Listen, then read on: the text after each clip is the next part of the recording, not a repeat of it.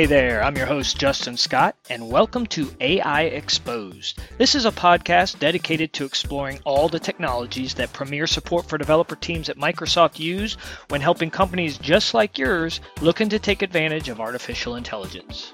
This episode is all about a tool called Hive.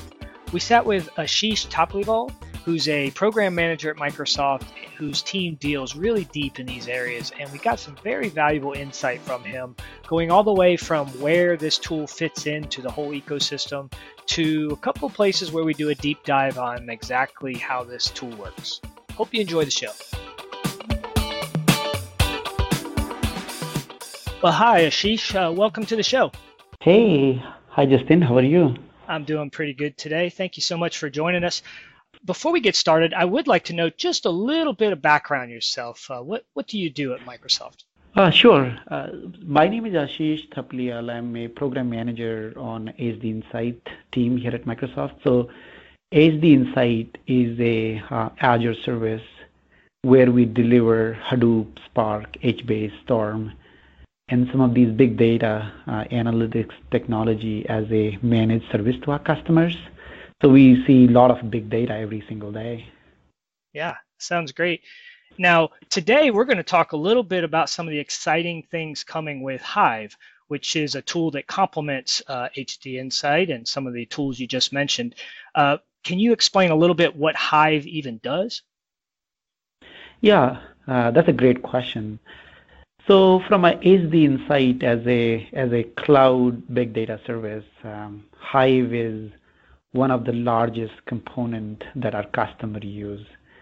And uh, Hive is this de facto standard um, on top of Hadoop, right? It's de facto SQL standard on top of Hadoop. And just to give you a little bit of story in terms of how it came about. So uh, when MapReduce was sort of a, a release way back in time, uh, it seems like way back in time, um, it was pretty good uh, in terms of solving big data problems because you know you could divide your big data into smaller data chunks and do map reduce and aggregate the results and you know produce the result set, final result set. The problem with that approach was that uh, you, you, know it was, it was all Java, so you needed to write a a map reduce program uh, that was that was written in Java and not many DBAs or a database professional knew Java. And, and the same problem was faced at Facebook, where they saw the business benefit of MapReduce, but then adoption sort of laggarded because of lack of skills. And so what they did was that they wrote a, a, a layer on top of this MapReduce framework where um, a SQL person can write a query such as select star from employee, and this layer will then translate that into a MapReduce program. And when that happened, the adoption sort of uh, uh, skyrocketed within Facebook. Um, and then they open sourced that framework, uh, now known as uh, uh, Hive. And so the problem that Facebook was facing wasn't too dissimilar than the problem everybody in the big data world was facing, right? There was a lot of uh, SQL expertise, not so much um, Java expertise in the big data world. And so the Hadoop adoption um, uh, picked up quite a bit, and people started uh, uh using it a lot more. So it's been a number of years now, and Hive is very, very has become very, very mature. Uh, it's de facto standard people use to ask questions to the big data and get answers. Uh, and so we, we see that use case in literally every single big data implementation in HD Insight. Okay, so if I could summarize, what I hear is MapReduce is under the covers and is pretty complicated stuff. Uh, so somebody had to build something that made this a little bit easier, and that's where Hive comes in.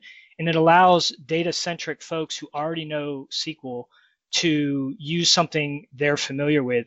Is it exactly like SQL, are there some distinct differences in the language? Uh, is it actually called the same language? How does that work? Yeah, so that's a great question. Um, So uh, the first question is: Is it exactly like SQL? It it uh, it it feels and behaves like SQL. Um, there are some dissimilarities um, in terms of architecture and even in terms of some of the statements that you're to go there. Um, the language is known as a high HiveQL. Uh, it's awfully similar to SQL, and so that's that's where people draw their comfort from. But is it uh, is it like a RDBMS? Uh, answer is no. I think uh, some of these Hadoop systems are um, write once and read many many times, and you know there are challenges in terms of what you could do from a, uh, ACID semantics uh, and whatnot. Um, but because it's uh, so close to SQL, uh, and, and it is getting better. So one of the things that early on a lot of uh, Hive developers faced was that, oh, it was like a SQL, but then if you needed to do a very complex join or a group by or a, you know, some of the things that you would do in a regular SQL, um, it wasn't there. But the but the, over the period of time, Hive has matured. Uh, so if you look at some of the industry benchmarks, such as TPCDS, um, you know, which is um, which is a, a, de facto benchmark that everybody use for decision support system. Uh, they have about 99 queries, and uh, Hive is able to run all of them. So that kind of tells us like uh, how far Hive has come in terms of uh, kind of uh, you know supporting the like a standard SQL. Uh, but but again, you know there is there are more ways to go. Right, right. so there's uh, this language that allows us to query this complex data that doesn't quite always fit into a relational database like you would see in a transactional database system uh, like SQL Server or something like that. Uh, but are there challenges that these type of developers have with this data that Hive is maturing and solving? Uh, meaning, are there some new features out that's really helping the developer, or is is Hive a set thing, or is it maturing still?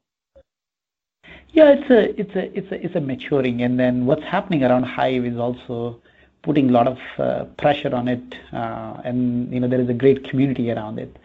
So one of the one of the main fundamental challenge with Hive was that it is able to deal with the petabyte scale data, right? You can have a very very very large data set, and you are you are able to get insights. But the problem with that was um, Hive was you know, Hive is pretty slow, right? You issue a query and then you go out and have a coffee and, you know, depending upon a complexity and your joins and the uh, uh, amount of data that you are uh, scanning, it will take some time. So it wasn't like interactive by any means. It was it was slow. It will compare. It will it will feel very slow with a a, a relational database. But over the years, with the with the advancements that has happened in the Tez uh, framework. And uh, in the newly released Hive 2.1, uh, uh, it has really become very, very fast. Uh, so much so that it is, um, uh, you know, people are able to do sub-second queries of, on a very, very large and a, and a, complex data set. So I think where Hive is kind of improving moving forward is that the core fundamentals and um, you know how it can uh, get the results faster.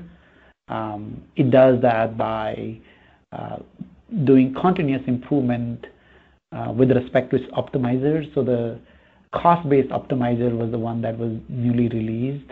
Um, and then the second is uh, the, the, the traditional Hive was very serial in nature. So every time you needed to read some data, it will you know go to the disk uh, and then they get the data for you. And you needed to read it again, then you again go back to the disk and get the data again. And that adds the latency because some of the disks are uh, you know are the remote disk or remote storage systems. And so for user, it, it kind of appears very slow.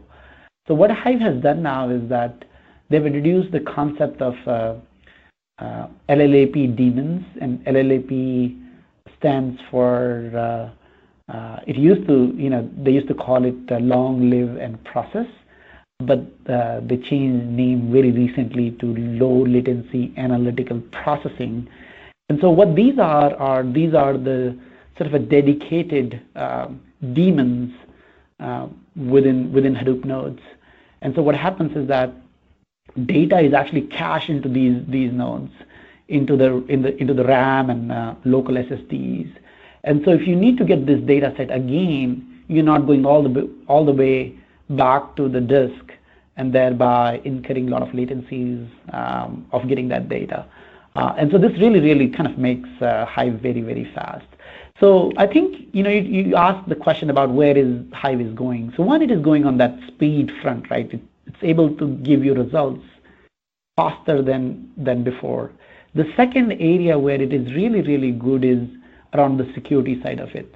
Um, if you think about Hadoop, uh, you know, it, it, it, it's deep down in the back end, and then security was was not mature for for Hadoop, um, but uh, but with the with the with the new version of Hive and some of the the security that is coming up with uh, you know the Azure Active Directory and Ranger and whatnot, it's it's kind of you know coming to that enterprise grade um, uh, security class, which is kind of helping a lot of enterprises as well in terms of their adoption curve and whatnot. So those are the key areas I would say are the uh, are where um, Hive is Hive is really really uh, um, getting ahead.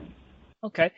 And uh, just to put everything in perspective, so when you're using HD Insight, how does one go about using Hive? I mean, for someone who's never even used it, what do they do to actually start? Yeah. Yeah, that's a great question. So, um, so when you create a Hadoop cluster, so you can go to the Azure.com, and um, if you do not have an Azure account, you can get a trial. Uh, and then once you have the trial, you can just go and spin up a HD Insight cluster. And so by default, we have uh, you know some sample data in each and every cluster. Uh, there is a famous table called Hive sample table. Um, and so you can go to the, the cluster dashboard, which is Ambari. Um, and then in Ambari, there is something called Hive View. Uh, and once you go to the Hive View, it's kind of a query editor. Uh, if you have ever written SQL, you, you, know, you, you will feel home. So you can write um, very simple queries such as select star from Hive sample table, and then run it, and then you'll see the result coming back. Um, so that's a very, very simple way of doing it. Now, in uh, Hive 2.1, uh, one of the new thing that we introduced was um, Hive views, right? So um, I talked about the data that is already on the cluster, the sample data that is already on the cluster, and you can analyze it. But what if you want to sort of analyze your own data? And generally, big data is in the format of uh, CSV files or TSV files or JSON files. So you can actually, you know, um, go to that same Hive View um, and say, hey, uh, there is something called upload table. So you'll just upload that uh, CSV file, let's say. And then once you upload it, uh, the, the, the Hive view will extract the schema, like what is your column name and, you know, what is the data type and whatnot. Uh, and then a Hive table would be created uh, just like that. So we've made it very, very easy um, to for the for the get started type of scenarios. So uh, yeah, go create a HDI cluster, and uh, there is a lot there that we have built to get started very very easily. One other thing that I would mention, um, we partner very closely with the Microsoft Learning, and uh, we have put up some great courses around uh, big data in general, and especially Hive. Uh, those are hosted on uh, EDX, so you can also go to the EDX, ch check some of these courses. Um, uh, and, and that has, in those has some great uh, labs and instructions and whatnot. So that's another avenue to kind of learn and uh, get started as well. Yeah, that's a great point. I'll actually put a link to those uh, in our meeting notes, see if it helps everybody. but when somebody's using this, are there you know some of the fundamental concepts um, and i'm thinking of the person that's coming from a relational database background uh, can you talk a little bit about some of the concepts where they may be loading a file that's kind of messy and they're used to this structured uh, uh, cleansing of the data before it's used and how that's a little different using uh, uh, hive and, and systems that support it. When we think about uh, you know the hive, uh, I think we think about it in the context of big data pipeline, um, where your data is produced by sensors or data is produced by line of systems such as CRM systems, or data that that gets stored every single day in databases such as SQL Server, Oracle, MySQL, uh, so on and so forth. And so the first first step there is to get data into a data lake. Um, uh, data lake in our context could be Azure Data Lake Store or Azure Blob Store, where uh, the raw data, you know, uh, can come and live. Um, so once your data lands there, and there are a number of ways how data lands. We have Azure Data Factory for more batch-oriented uh, workloads, and you can have a schedule where you know you can push data every hour, every day, depending upon you know what works for you. Or it is more continuous uh, data, such as coming from Event Hub or a Kafka or a Spark streaming and whatnot. Once your data lands, um, there is a process called ETL, uh, extract, transform, and load, so that this data can be um, uh, in a format which downstream system um, can can can make use of it. Um, and there you could use a number of different tools such as Hive for the relational pieces. And so very uh, normal use cases there, your data is coming, and let's say a field is coming, and then there are like 10 data points, but you are only interested in five. So you would say, okay, instead of 10, give me five. Uh, uh, so, and you might enrich that data with you know some other reference data so that it's more useful later on. And then you might want to save it in a format where a specific engine would like it more. So, for example, if your um, queries are coming from a Hive-based engine, you would put that into a ORC format, which is a in a columnar file format, and Hive works really good with the ORC file format. Or if your engine, the, the, the engine that you're going to use this data is Spark, then you're going to put this data into a Parquet file format, which is liked by um, liked by Spark and whatnot. So you're going to do a lot of that work. Um, for a lot of a, you know sort of a NoSQL type um, data, you might want to put that into HBase and whatnot. Now, once you have that data data prepped um, and transformed, it's ready to be consumed by your data scientists, data developers, or the people within your organization. And then at that point in time, the question comes in, okay, what is the best tool to consume this data? And depending upon your needs. So if your users are more SQL friendly, then they could use something called, um, you know, the Hive LLAP, where they can get sub-second uh, results on their queries. If your, user population is more Scala or Java or Python uh, uh, heavy, then they could use a tool like Spark.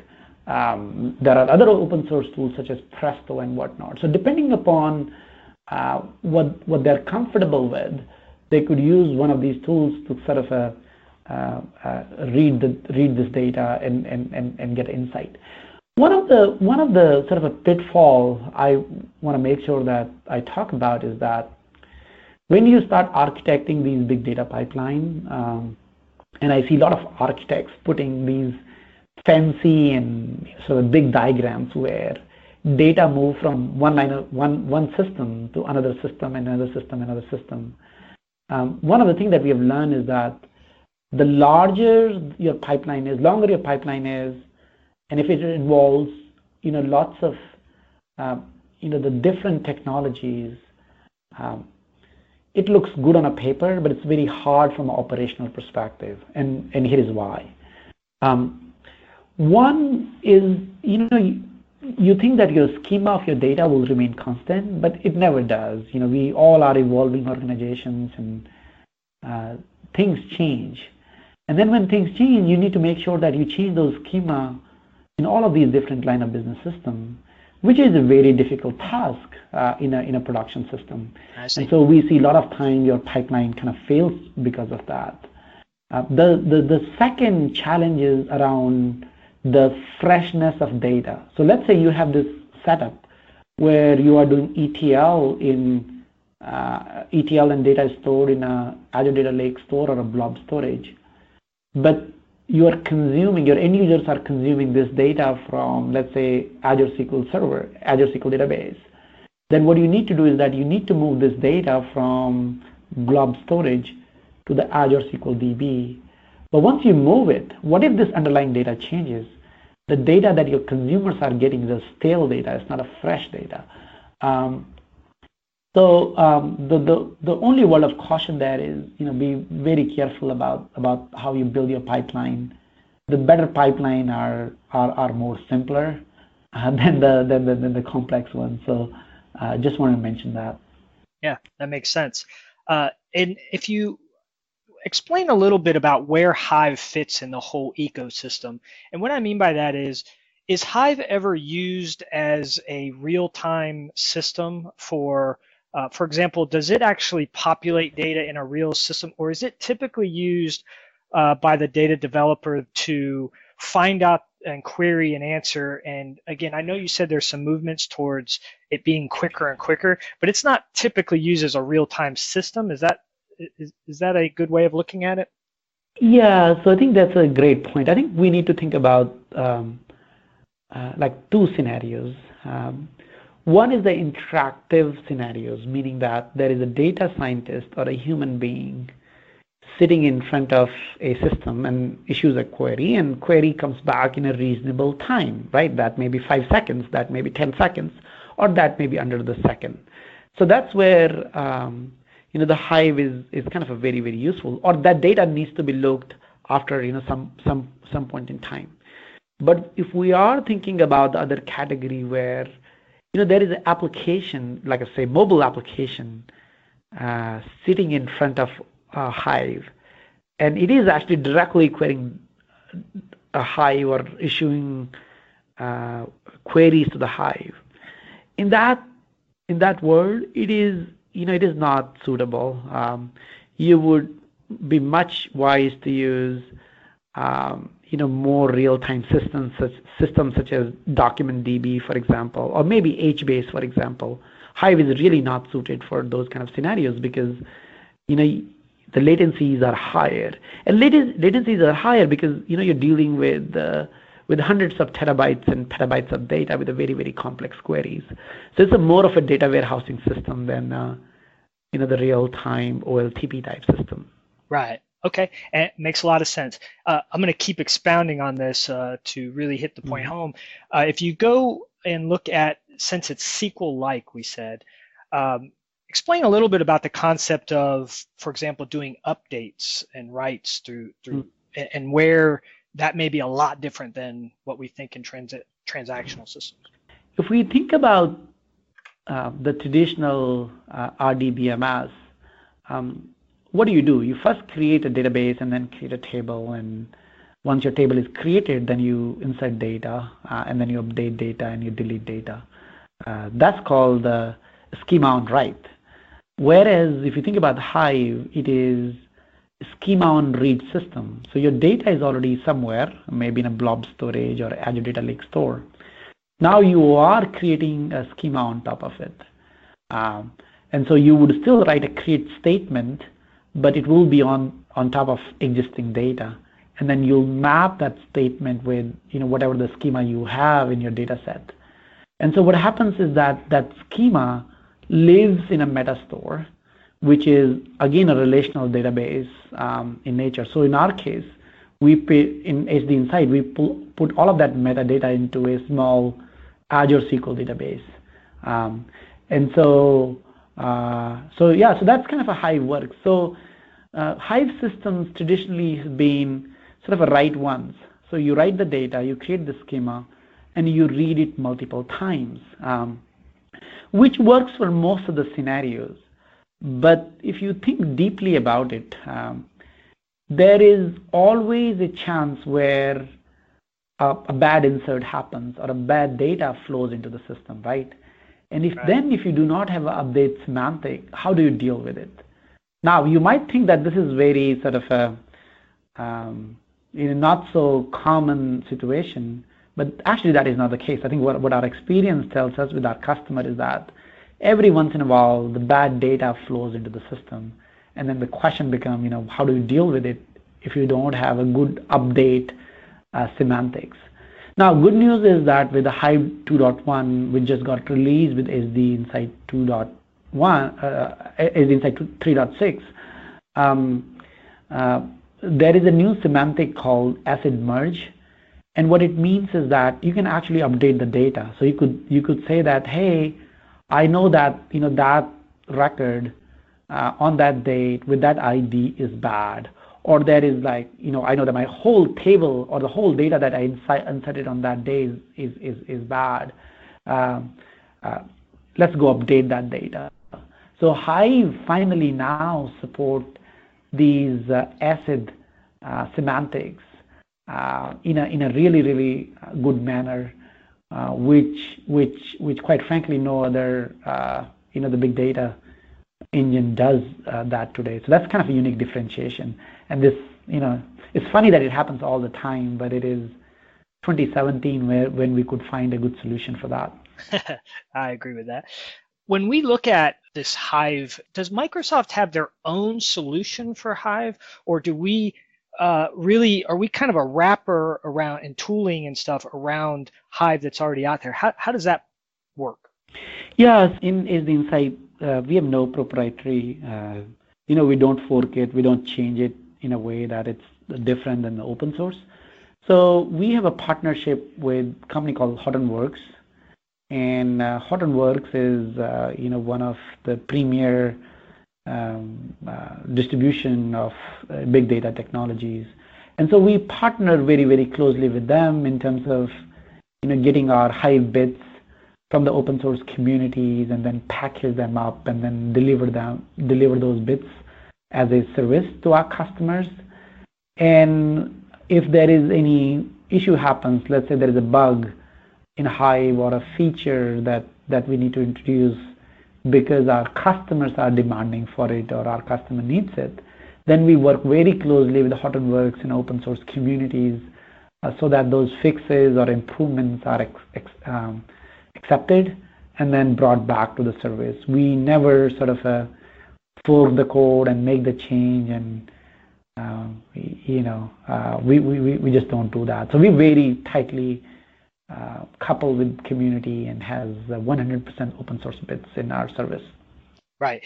And to be clear, we offer this as a platform, correct? We we're not ever asking our customer to go provision servers, although they could.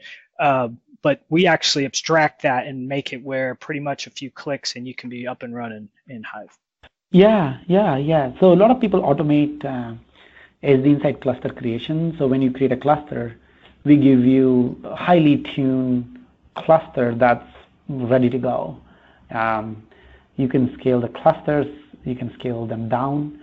And the other advantage is that, and it's probably quite, you know, very, very important one is that our clusters are decoupled from underlying storage.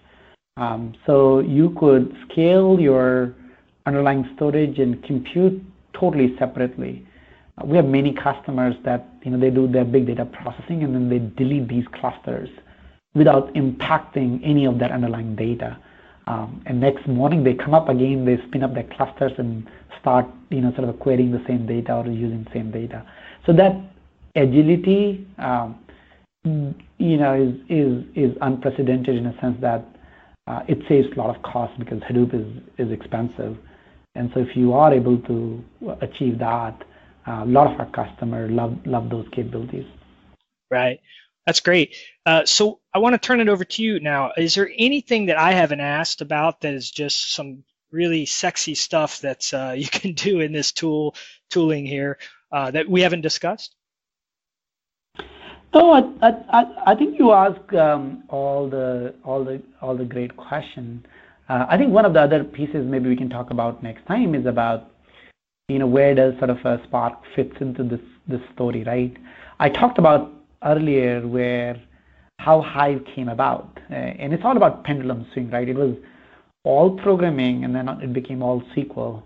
Um, I think uh, we are sort of ready for another pendulum swing where um, uh, Spark has come as this great big data engine where one, it's very very fast um, because it do it does a lot of uh, in-memory computation, but then it introduces uh, uh, languages such as Scala, Java, and Python, uh, apart from uh, just a SQL. And so that's you know that kind of brings not only data developers but a lot of developers into the into into the game here. So uh, so I'm very excited about uh, that piece as well, and probably in coming series we can we can talk a lot more about that as well. Yeah, that's great. I think uh, you just signed yourself up for an uh, upcoming episode, so I'll, I'll, definitely hit you up on that. Uh, hey, uh, right. I, I, always like to close with this question: uh, anything at all technology-wise that interests you for the the next year or so? Anything that's just really excites you, even outside of this conversation topic? In terms of uh, what excites me, I think everyone in the big data world is, you know, want to sort of a provide answers faster, right? And so there is uh, there are a lot of good engines out there, and there are a lot of upcoming uh, engines such as you know the Impala and Presto and Spark and Hive and uh, Druid and whatnot. And it's fascinating to see all of these sort of evolving and you know trying to solve that problem. So I'm gonna you know stay pretty close to these for next one year and see where we can contribute and uh, how can we make you know one of these better and uh, better for our customers. So yeah, I'm really excited about the the speed aspect of Hadoop, which wasn't there before and it's kind of coming up now. And um, I really look forward to sort of following that and contributing and uh, learning that space more and more. Ah, that's great stuff, Ashish thanks so much for joining us. Uh, very good insight here, uh, and I do look forward to having you on a future uh, podcast for sure. Uh, so thanks, thanks very much. All right, thank you. Bye for now. All right. Hey, thanks for joining us on AI Exposed. Once again, I'm your host, Justin Scott, and I'd love your feedback on this show. Just hit me up on Twitter at AI Exposed or send me an email at AIExposed at Outlook.com. Take care.